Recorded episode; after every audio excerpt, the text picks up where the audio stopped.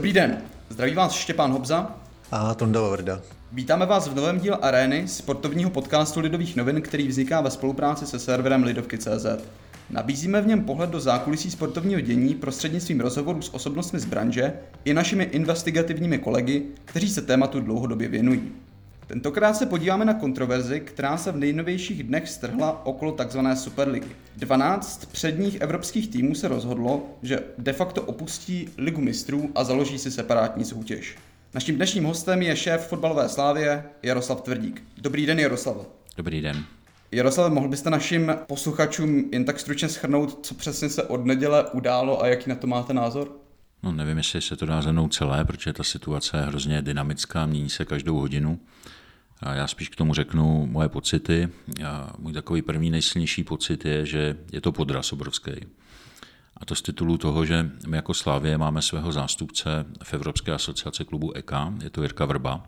Ta združuje eh, v podstatě fotbalové kluby ze všech členských asociací UEFA, je jich 55. V každé zemi je zhruba podobná vrcholová soutěž, tak je tam třeba 16 týmů, 16 až 20 týmů, ty ligy jsou různé, takže EKA reprezentuje třeba 800 klubů eh, z 55 asociací UEFA. Jirka Vrba nám jako vedení klubu průběžně dával informace o tom, co se tam děje. Eh, byla připravena nebo připravována reforma fotbalových soutěží, eh, ligy mistrů, Evropské ligy, konferenční ligy. Je to, je to poměrně dlouhý proces, delší než rok. Ty věci byly průměrně, průběžně konzultovány, upravovány, i my jsme měli svoje právo k tomu říct svůj názor. A na konci v zásadě byla téměř jednomyslná zhoda a pro nás, když řeknu, v čem vidím ten podraz, předseda asociace eh, klubů je prezident Juventusu eh, Aněli.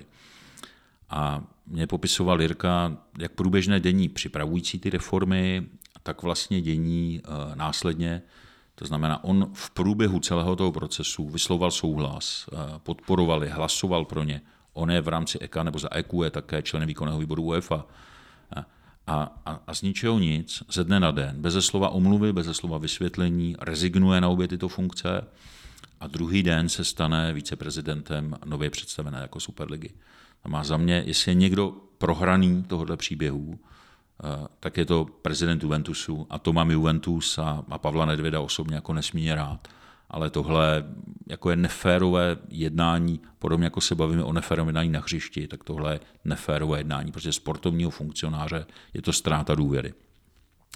Eh, proti tomu naopak, eh, co já nesmírně oceňuji jako opak podrazů, vyjádření obrovského respektu úcty, tak to je zachování Bayernu, fanoušci a, a, i kluby často vzpomíná na to, že vlastně Bayern byl před právě Juventusem nebo před panem Anělim, tak, tak byl vlastně prezidentem UEFI, dneska je v pozici čestného prezidenta UEFI.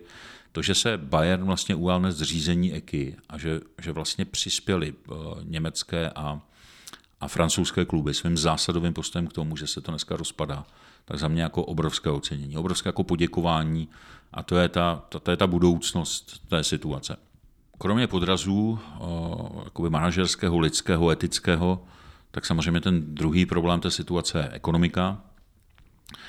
My se dneska všichni ocitáme v covidové krizi. A mimochodem všechny fotbalové kluby, ale, ale to přece není jenom fotbal, jako to jsou to jsou firmy, to je ekonomika, to jsou lidé. Prostě dneska Evropa jako celek je postižená covidem a všichni máme větší nebo menší ztráty. Jenom opravdu malá skupina lidí, kteří se třeba díky svému podnikání podařilo nějakou formou jako prosperovat, ale je to výrazná minorita. A to, že se tady dneska 12 klubů rozhodlo, že vyřeší své ekonomické problémy spojené s covidem tím, že se otrhnou a založí si vlastní soutěž, to já považuji za, za, zase za něco, co je jako společensky nepřijatelné jednání ta ekonomika toho fotbalu prostě postižena dnes je a já jsem přesvědčen, že nové peníze do fotbalu v této ekonomické situaci prostě nejsou realistické. Dneska velkými sponzory třeba v fotbalu jsou třeba letecké společnosti, Qatar Airways, Emirates. Dneska všichni šetří, všichni propouští, všichni škrtají. To znamená, těch peněz do toho fotbalu jde spíš mí než víc. A dneska situace UEFA je taková, že má celkové příjmy asi 3,2 miliardy, Drtivá většina těch příjmů, asi 2,2 nebo 2,3 miliardy, jdou z ligy mistrů. Na, na, na Evropskou ligu je to asi 540 milionů a je dotována peněze z ligy mistrů. A konferenční liga, samozřejmě to bude obdobné, to bude pravděpodobně ztrátová více či méně a bude dotována také vlastně přerozdělováním, solidaritou těch, těch soutěží s těmi, s těmi, těmi jako řeknu, méně úspěšnými nebo méně mediálně poptávanými soutěženými a je jeden mediální prostor, je jedno vysílání v televizi, je jeden fanoušek, který si pondělí v 9, úterý v 9, jednou za den si pustíte od 9 do 11 večer televizi a koukáte na jeden televizní přenos. To znamená, ty, to, to přesvědčování toho, že to přijdou nějaké nové peníze, já tomu prostě nejsem schopen věřit. Došlo by za mě k nějaké kanibalizaci rozpočtu, kterým dnes disponuje UEFA. Není pravdou, mimochodem, jakkoliv můžeme mít k UEFA výhrady, tak v tomhle konkrétním bodě UEFA přerozděluje drtivou většinu těch příjmů. Velmi transparentně a, a velmi solidárně. Takže došlo by k tomu, že by část těch peněz určených na ligu mistrů, která se následně používá k odměňování v podstatě všech těch 850 klubů, kteří se účastní nebo mají právo účastnit těch soutěží, tak by vlastně třeba z poloviny došlo k tomu, že by byly odvedeny ve prospěch těch 12. U nich by to znamenalo násobné posílení jejich příjmu a celý zbytek evropského fotbalu by skončil v ekonomických problémech. To znamená za mě, to, to, je, to bylo 12 versus třeba 800, velmi neetické chování, ekonomické problémy vlastně všech, všech klubů, kteří nějakým, nějakým způsobem s penězi z evropských soutěží počítají. A do třetice samozřejmě celý ten systém, který absolutně nerespektoval ani trenéry, hráče a už vůbec ne fanoušky, tak by vlastně ztratil to, co na tom je to nejkrásnější, to je ta soutěživost. Eh, jestli takhle uzavřít fotbal, tak proč jako za čas třeba neuzavřít pro nejbohatší jenom olympijské hry? Eh, za mě, já bych se třeba nechtěl dívat jako do nekonečna, jakkoliv se na to vždycky těším, ale třeba na zápasy, já nevím, Manchester City s Juventusem, já myslím, že to kouzlo těch příběhů právě je, že můžou vyhrát i ty míň bohatý. Že když, podívejte se na krásný příběh Ajaxu, Eh, jako relativně neúplně bohatý, středně bohatý klub a dostal se do, do, do, v podstatě do vrcholů ligy mistrů. Kdy to jsou přece příběhy, které milujeme, to jsou ty sny, které si plníme, to jsou ty pohádky. A to, to brutální sobecké, cynické omezení jenom na těch 12, který se nebudou nikdy sestupovat, budou vydělávat. A chápu třeba i potom to rozhořčení těch, těch klubů britských, kdyby tam bylo prostě šest klubů, který pracují jako v zásadě s kosmickými penězi nebo s vesmírnými penězi a rozpočty. A ve volné chvíli si tak ještě hrajou domácí ligu, protože to oni nechtějí přijít a mají úplně jiné podmínky, jiné pravidla. Já celkem chápu to, že to v té Británii vyvolalo takovýhle šok, takovýhle úžas a a že to takhle skončilo. Oceňuji velmi, kromě těch eh, britských a francouzských klubů, to PSG bylo nesmírně zásadové de facto. Řeklo, že tam nebude ani prodávat hráče, ani obchodovat hráče, že s nimi nebude jakkoliv spolupracovat. Tak, tak v zásadě velmi respektuji a oceňuji přístup FIFA UEFA. A nelze opomenout, teda musím poděkovat, jak, jak jinak nejsem úplně jeho fanouškem eh, britskému premiérovi, protože svými vyjádřeními o tom, že tuto soutěž nepodpoří a dokonce neumožní její pořádání na území Velké Británie, tohle všechno vlastně vedlo k tomu, že se to nepodařilo. Já jsem, jsme vedli v klubu o tom mnoho diskuzí s trenéry v představenstvu. Řada lidí si u nás myslela, že je to jenom tlak na to, jak získat víc peněz pro ty nejbohatší kluby a jenom jako dokončit lepší přerozdělování, to znamená, aby ty, ty nejúspěšnější byly lépe odměňováni. Já se tentokrát myslím, že to byl velmi věrohodný pokus eh, tu soutěž opravdu zorganizovat. Eh, je proto mnoho informací, včetně toho, že vlastně JP Morgan, jestli jsem to dobře pochopil, tak už poskytla první financování těm klubům. Takže ten pokus byl tentokrát jako míněn zcela vážně, nikoliv jenom jako vyjednávací karta. A já za nás, za Slávy, za český fotbal, protože to je vlastně součást Slávie, další kluby, které jsou účastní evropských soutěží, tak jsme příjemci těchto finančních prostředků, dále redistribuujeme, ať už v nákupech hráčů, v řadě dalších parametrů českého fotbalu, tak pro nás by to byl jako velký zásah, velká ztráta. Vedlo by to dlouhodobě ke ztrátě konkurenceschopnosti, eh, nebyli bychom schopni nakupovat, eh, nebo respektive eh, držet jakoby kvalitní hráče, vedlo by to v dlouhodobém horizontu k oslabení reprezentace.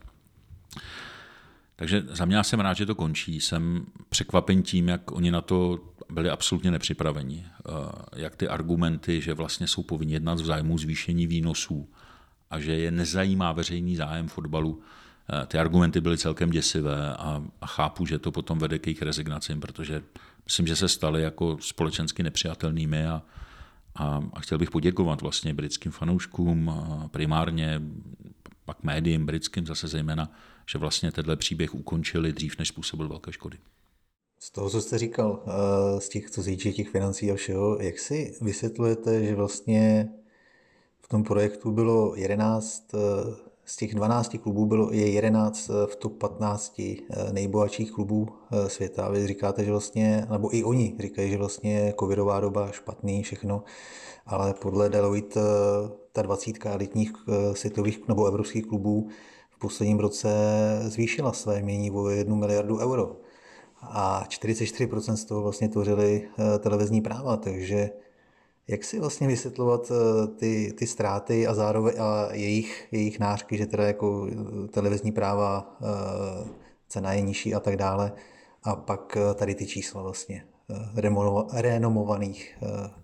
Já když teda pominu to, že ten smysl toho, že si založí vlastní soutěž, oddělí se, přestane být vlastně aspektem úspěch či neúspěch, ale, ale vlastně bude to jenom, budou takové, jakoby jenom de facto, bude taková Putimkinova vesnice pro diváky, bude de facto jedno, kdo vyhraje nebo prohraje, nesestupuje nikdo. Takže v tomto kontextu některé ty argumenty zase z druhé strany asi je potřeba slyšet a vnímat je také jako nějaký širší výraz nespokojenosti. Pro některé věci bych zrovna jako představitel Slávy měl svým způsobem pochopení, protože my třeba jako klub jsme také dlouhodobě jako velmi nespokojení s tím, jakým způsobem jsou třeba obchodována marketingová televizní práva. Jsem taky pevně přesvědčen, že je jakoby skandální nebo obrovská chyba, že se televizní a marketingové práva prostě nesoutěžily historicky. Já neumím dneska přesně říct, jaká je cena práv, eh, protože to lze zjistit teprve mezinárodním tendrem otevřením pro všechny. Pak se třeba ukáže, že ti, co tvrdí, dneska je ta cena je přiměřená, že mají pravdu, já si jim omluvím. Ale dokud se tak nestane, tak eh, se, jsme přesvědčeni o že ty práva nejsou, nejsou obchodována dobře a že příjem pro všechny kluby by mohl být vyšší, což ukazuje mimochodem srovnání toho, že naše v přepočtu na obyvatele jsou asi úplně nejnižší v Evropě. Takže může tam být nespokojenost tohoto typu. Současně něco, co by UEFA neměla přehlížet, byla snaha učinit pro fanoušky tu hru zajímavější, to znamená to, co, co mě třeba bylo blízké a sympatické, že chtěli eh, posunout VAR, že chtěli úplně otevřít tu komunikaci pro fanoušky. Zaměřovali se v tom projektu poměrně správným směrem na to, aby ten fotbal pro toho fanouška byl strašně zajímavý. Já v tomhle zase bych to měl vrátit k českému fotbalu. Mě třeba trápí eh, vysílací časy, trápí mě trávníky, prostě to není místy fotbal, já se nedivím, že, že ta sledovanost klesá. Mrzí mě, jakkoliv chápu přenos na placený televize, tak mě třeba trápí, že dřív na derby měl možnost sledovat třeba 2,5 milionu diváků a, a dneska je to třeba 200-300 tisíc. Eh, my jsme se nedávno uhrazovali proti průzkumům Národní sportovní agentury, že fotbal prostě klesá v té sledovanosti popularitě. A sice ten průzkum nebyl dobře provedený, ale si, že v roce 2012 byl fotbal jednička z průzkumu, tak jsme se dívali na průzkumy prostě 2018, 2019 a dělíme se dneska už s hokejem o první, druhé místo.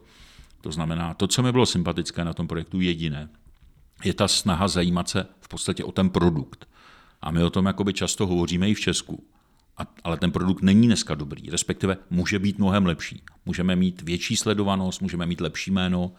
A v tomhle to pro mě byla jakoby inspirace a měl by si tohle uvědomit i UEFA a pracovat na tom, protože ne všechno na tom bylo úplně jako špatné. Ta myšlenka byla sobecká, a ekonomicky nevýhodná pro drtivou většinu fotbalu. Ale některé ty ideály stojí za zkoumání, mimochodem i pro nás v českém fotbale.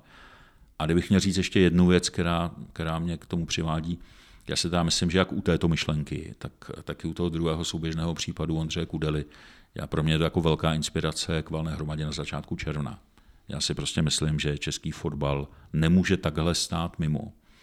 Nás se v té kauze s Ondřejem Kudelou v podstatě nikdo nezastal. Nikdo tam neintervenoval, nikdo tam neprezentoval náš názor, nikdo netlačil na objektivitu toho šetření. My potřebujeme, aby vedení svazu byli, byli kredibilní lidé se schopností prosazovat názor českého fotbalu a České republiky v UEFA i ve FIFA a být u toho.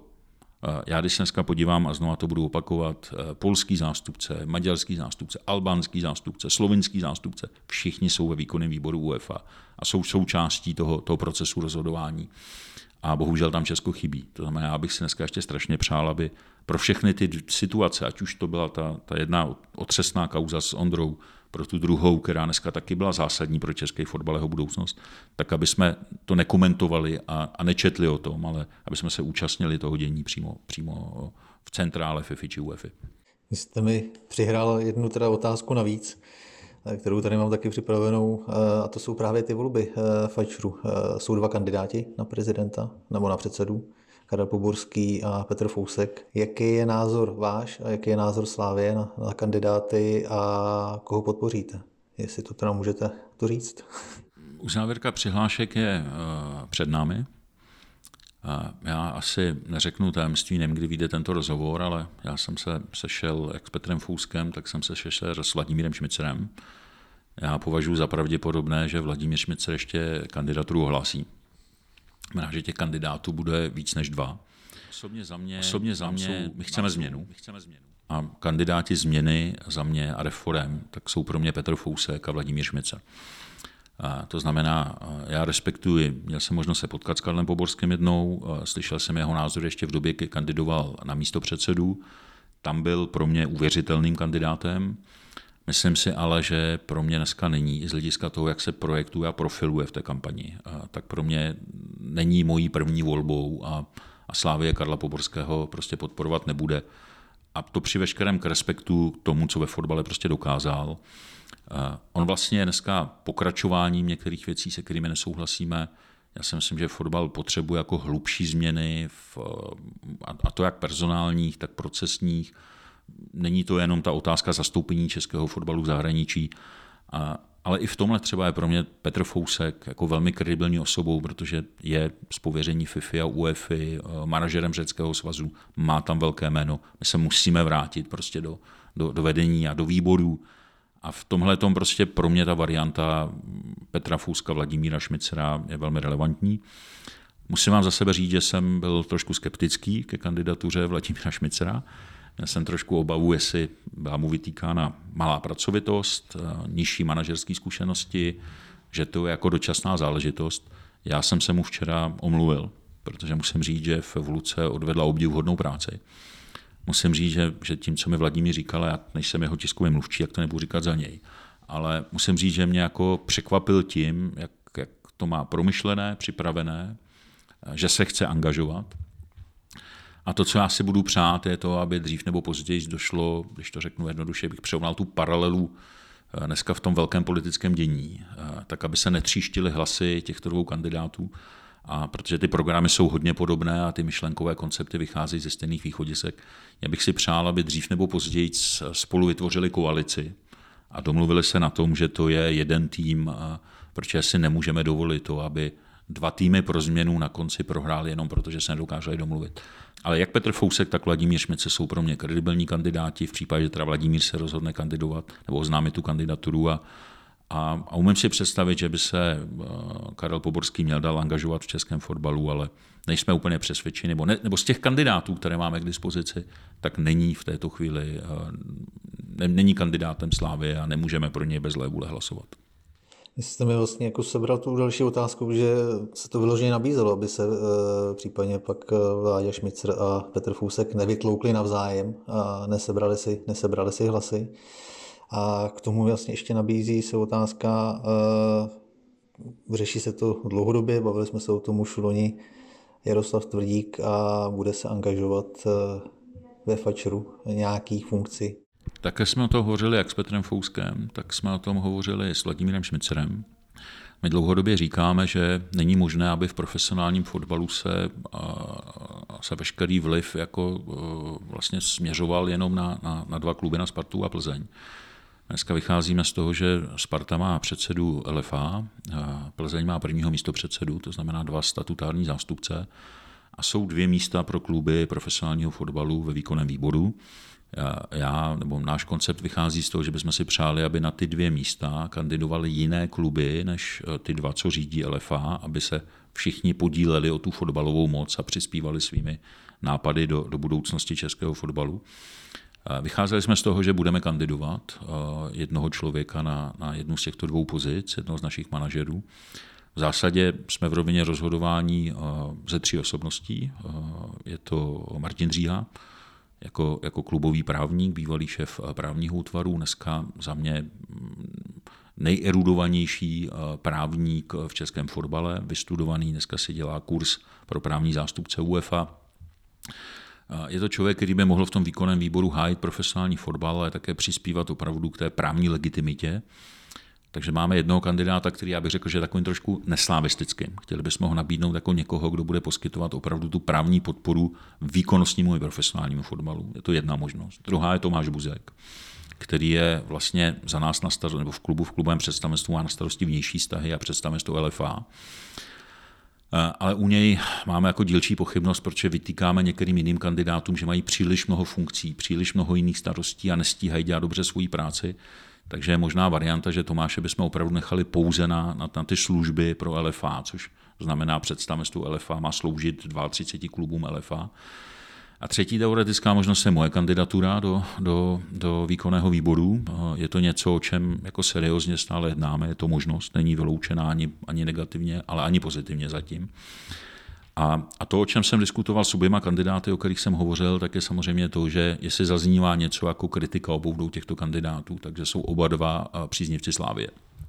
Jména Vladimír Šmicer vysí na, na stěně Fedenu, Petr Fousek také historicky už byl naším kandidátem jako Slávě vlastně na, to, na té minulé valné hromadě. A, a logicky tady vzniká otázka, že by mohlo vzniknout duo Fousek, Šmicer, to znamená dva slávisté ve výkonném výboru a pak ještě Jaroslav Tvrdík s nimi a budeme tam tři. A taková ta dlouhodobá nerovnováha v neprospěch Slávě, tak se zase vyvrátí tentokrát nebo převrátí obráceným směrem. Takže já jsem říkal, že pro situaci, že by na konci opravdu došlo k té koalici, Eh, tak já jsem připraven vlastně profesionálnímu fotbalu nabídnout to, že Slávě kandidovat nebude nikoho. To znamená, že uvolníme tu pozici někomu jinému, eh, aby jsme se vyvarovali tomu, že Slávě ve výkonném výboru bude mít příliš silné zastoupení. To znamená, za mě by to potom vedlo třeba k tomu, že když eh, Petr Fousek kterého beru trošku jako neutrálnějšího kandidáta, široce přijatelného, ale Vladimír Šmistr jako čistokrevný slávista, tak bych řekl, že možná třeba místo předseda na konci, kdyby se domluvili na tomto pořadí, takže by třeba eh, Vladimír Šmicer byl jakoby tím naším pomyslným kandidátem ve výkonném výboru a Slávě by potom tu, tu pozici jako neobsazovala. To znamená, je to ještě věcí dalších jednání. A máte případně teda vybraný klub, který byste podpořili? Já si myslím, že věcí ještě jako další debaty. LFA je 32 klubů. Já dlouhodobě zastávám názor a mluvil jsem, jednal jsem o tom i s eh, předsedou představenstva baníku. Eh, já jsem ho vyzýval k tomu, aby kandidoval dokonce na místo předsedu za Moravu eh, a nebo, do, do, nebo do, do, na to jednu z těch dvou pozic. Já myslím, že se dneska musí angažovat prostě víc profesionálních klubů, Obecně jsem přesvědčen o tom, že když se udělovalo LFA, tak eh, ta, to, to zúžení toho, toho profesionálního fotbalu na ty dvě místa, eh, takže je chyba, že to prostě není dobře. Jako to jako byla idea, že když se fotbal udělí do LFA, do samostatné organizace, takže se ho vlastně fotbal jako celek eh, vlastně netýká. Dneska se ukazuje pravý opak, že dění ve fotbalové asociaci se bezprostředně dotýká všech fotbalových klubů. To znamená, abych si přál, teď není v plánu změna stanov, ale já jsem zastáncem toho, že by k ní potom mělo brzo dojít, protože stanovy také nejsou dneska úplně ideální. A myslím si, že mělo dojít k tomu, aby profesionální fotbal měl více zástupců ve výkonném výboru. A myslím si typologicky, že Baník nebo Zlín a z Česka logicky se nabízí dokonce víc uchazečů. Mělo by to být pestřejší a, a nemůže jako funkcionářů a, a někdy v těch dobrém slova smyslu, jako, protože dělají svoji práci jako na, na pro dobro všech a nemůže to všechno dělat jenom jako Adolf Šádek a Dušan Svoboda. Jakoliv oba dva, třeba Adolf Šádek v některých věcech jako je velký profesionál, ale měli by se angažovat všichni, nejenom do dva kluby. Já bych se závěrem ještě rád vrátil k té kauze Superliga. Zajímal by mě, co říkáte vlastně na tu politickou dohru celé té věci. Vy už jste zmínil britského premiéra Borise Johnsona, který se v tom hodně angažoval v Británii, to mimochodem zbudilo docela dost velké kontroverze a od té doby například Francie vlastně vyzvala k vysvobození fotbalu ze zajetí kapitalistů nebo něco v tom smyslu. Tak jak vy si díváte tady na tyhle ty věci? Já bych byl zase opatrný, já bych nerad, aby jsme eh, vylili s vaničkou dítě eh, UEFA je velmi citlivá na politické zásahy do svého rozhodování a, a, a my k ní můžeme mít jako spoustu výhrad, máme k ní spoustu výhrad. Já sám jsem ji konec konců osobně kritizoval, byl jsem na to pokutován. UEFA je potřeba reformovat eh, do, do, do, do, do lepší budoucnosti, Ale z druhé strany opravdu se nemyslím, že řešení je to, že řízení fotbalu převezmou politici. Politici, podívejme se, jak funguje Evropská unie, Evropská komise, dneska od vakcinace až po, po obecně mnoho dalších problémů. My dneska, mimochodem na té kauze Kudela, dneska vidíme de facto, děti německá kancelářka Angela Merkelová říká, že boj proti rasismu je hlavně evropské politické téma. Já si myslím, že by Evropa měla nejdřív vyřešit svoje problémy, a potom teprve vstupovat do řízení fotbalu. To znamená, abych poděkoval všem politikům, kteří pomohli zastavit tu Superligu, protože mimochodem pro ně byla velkým problémem v tom, že potřebují Evropu mít solidární. A, a tohle by byl zrovna příklad, kteří by si politici budující jako společnou Evropu určitě nepřáli. Takže patří jim poděkování a dál bych si přál, aby opravdu nechali, nechali rozhodování fotbalu na, na, na, na, na fotbalových eh, týmech, fotbalových klubech, fotbalových funkcionářích. Eh, Superligu založilo 12 klubů, nebo podepsalo to 12 klubů. Eh, šestice anglických je pryč, aktuálně už i Inter podal jakoby prohlášení, že, že jde pryč. Eh, zůstaly vlastně jenom tři španělský a, a dva italské. Eh, přesto všechno, že teda to tak rychle skončí, očekáváte nějaký tresty eh, nebo nějakou odvetu od UEFA, jak pro ty kluby, které z té Superligy vystoupily, tak i pro ty, kteří se toho drží zuby nechty a kteří vlastně to asi možná i spunktovali nejvíc. To znamená Manchester United, který už vystoupil, a pak Juventus, který jste zmiňoval, a hlavně Real Madrid já bych zastáncem trestu nebyl, protože eh, eh, to ničemu jakoby nepomůže. To, ta, ta, ta Superliga vznikala na základě nějakých konkrétních problémů. Eh, mě mimochodem zaujalo, že ve chvíli, kdy musela UEFA reagovat, tak rázem vlastně připustila, že také dokáže sehnat nějaké nové zdroje a, a také začala rázem hovořit o tom, že teoreticky do fotbalu lze převést víc peněz, což doposud bylo jako legitimně popíráno. To znamená, já myslím, že by to UEFA spíš měla vzít jako výzvu, eh, fotbal znova sjednotit, vrátit se k reformám, eh, převzít z toho projektu to dobré. To znamená, určitě lze mnohem víc dělat pro fanoušky. Určitě je možná i UEFA samotnou do budoucna jako, jako víc posunout směrem k reformám ale v téhle chvíli já jsem rád, že, že ten, nebo věřím, že ten pokus končí. Není možné, aby tam byly tři španělský a dva italský kluby. Ten, ten projekt tak to nemá smysl. A, a já bych si přál, aby, aby to skončilo nějakým odpuštěním a obejmutím se. Tresty ničemu nepomůžou, my potřebujeme jednotný fotbal. Takže nevěříte tomu, že, že tam bude nějaká, nějaká odveta? Nebo já si třeba i nedovedu představit, jak, jak jste říkal, vlastně zrada od Juventusu, že by teď eh, Čeferin eh, třeba společně se k jednomu stolu s Perezem, s Anělim a eh, komunikovali, jak dál, jak dál s fotbalem, nebo dovedete si to představit? Bude to samozřejmě složité, protože důvěra je základní element každého mezilidského vztahu, včetně sportovního nebo obchodního, ta tady určitě je narušena. Čeferin v tomhle odvedl jako výbornou práci, vlastně podařilo se mu to potlačit v zájmu celého evropského fotbalu. On ten bude zřejmě ten, kdo bude teď určovat ty pravidla. Část těch klubů to řeší tím, že jejich funkcionáři rezignují. Eh, já teď nezávidím eh, panu Anělimu, jak se s tou situací vypořádá. Na druhou stranu on na místo ve vedení UEFA rezignoval, na, na místo šéfa asociace klubu rezignoval, takže v téhle chvíli řídí svůj vlastní klub, může ho reprezentovat jiný funkcionář. Já osobně si myslím, že, že tresty prostě ničemu nepomůžou. Jako tu situaci, ta situace se objektivně stala, zaplať pán že se vyřešila a, a tresty zatím jako v tomhle případě podle mě by neměly žádný, jako, žádný efekt pro budoucnost fotbalu. Tak to byl další díl Arény, sportovního podcastu Lidových novin, který vzniká ve spolupráci se serverem Lidovky.cz. Děkujeme Jaroslavu Tvrdíkovi, že přijal naše pozvání. Já také děkuji.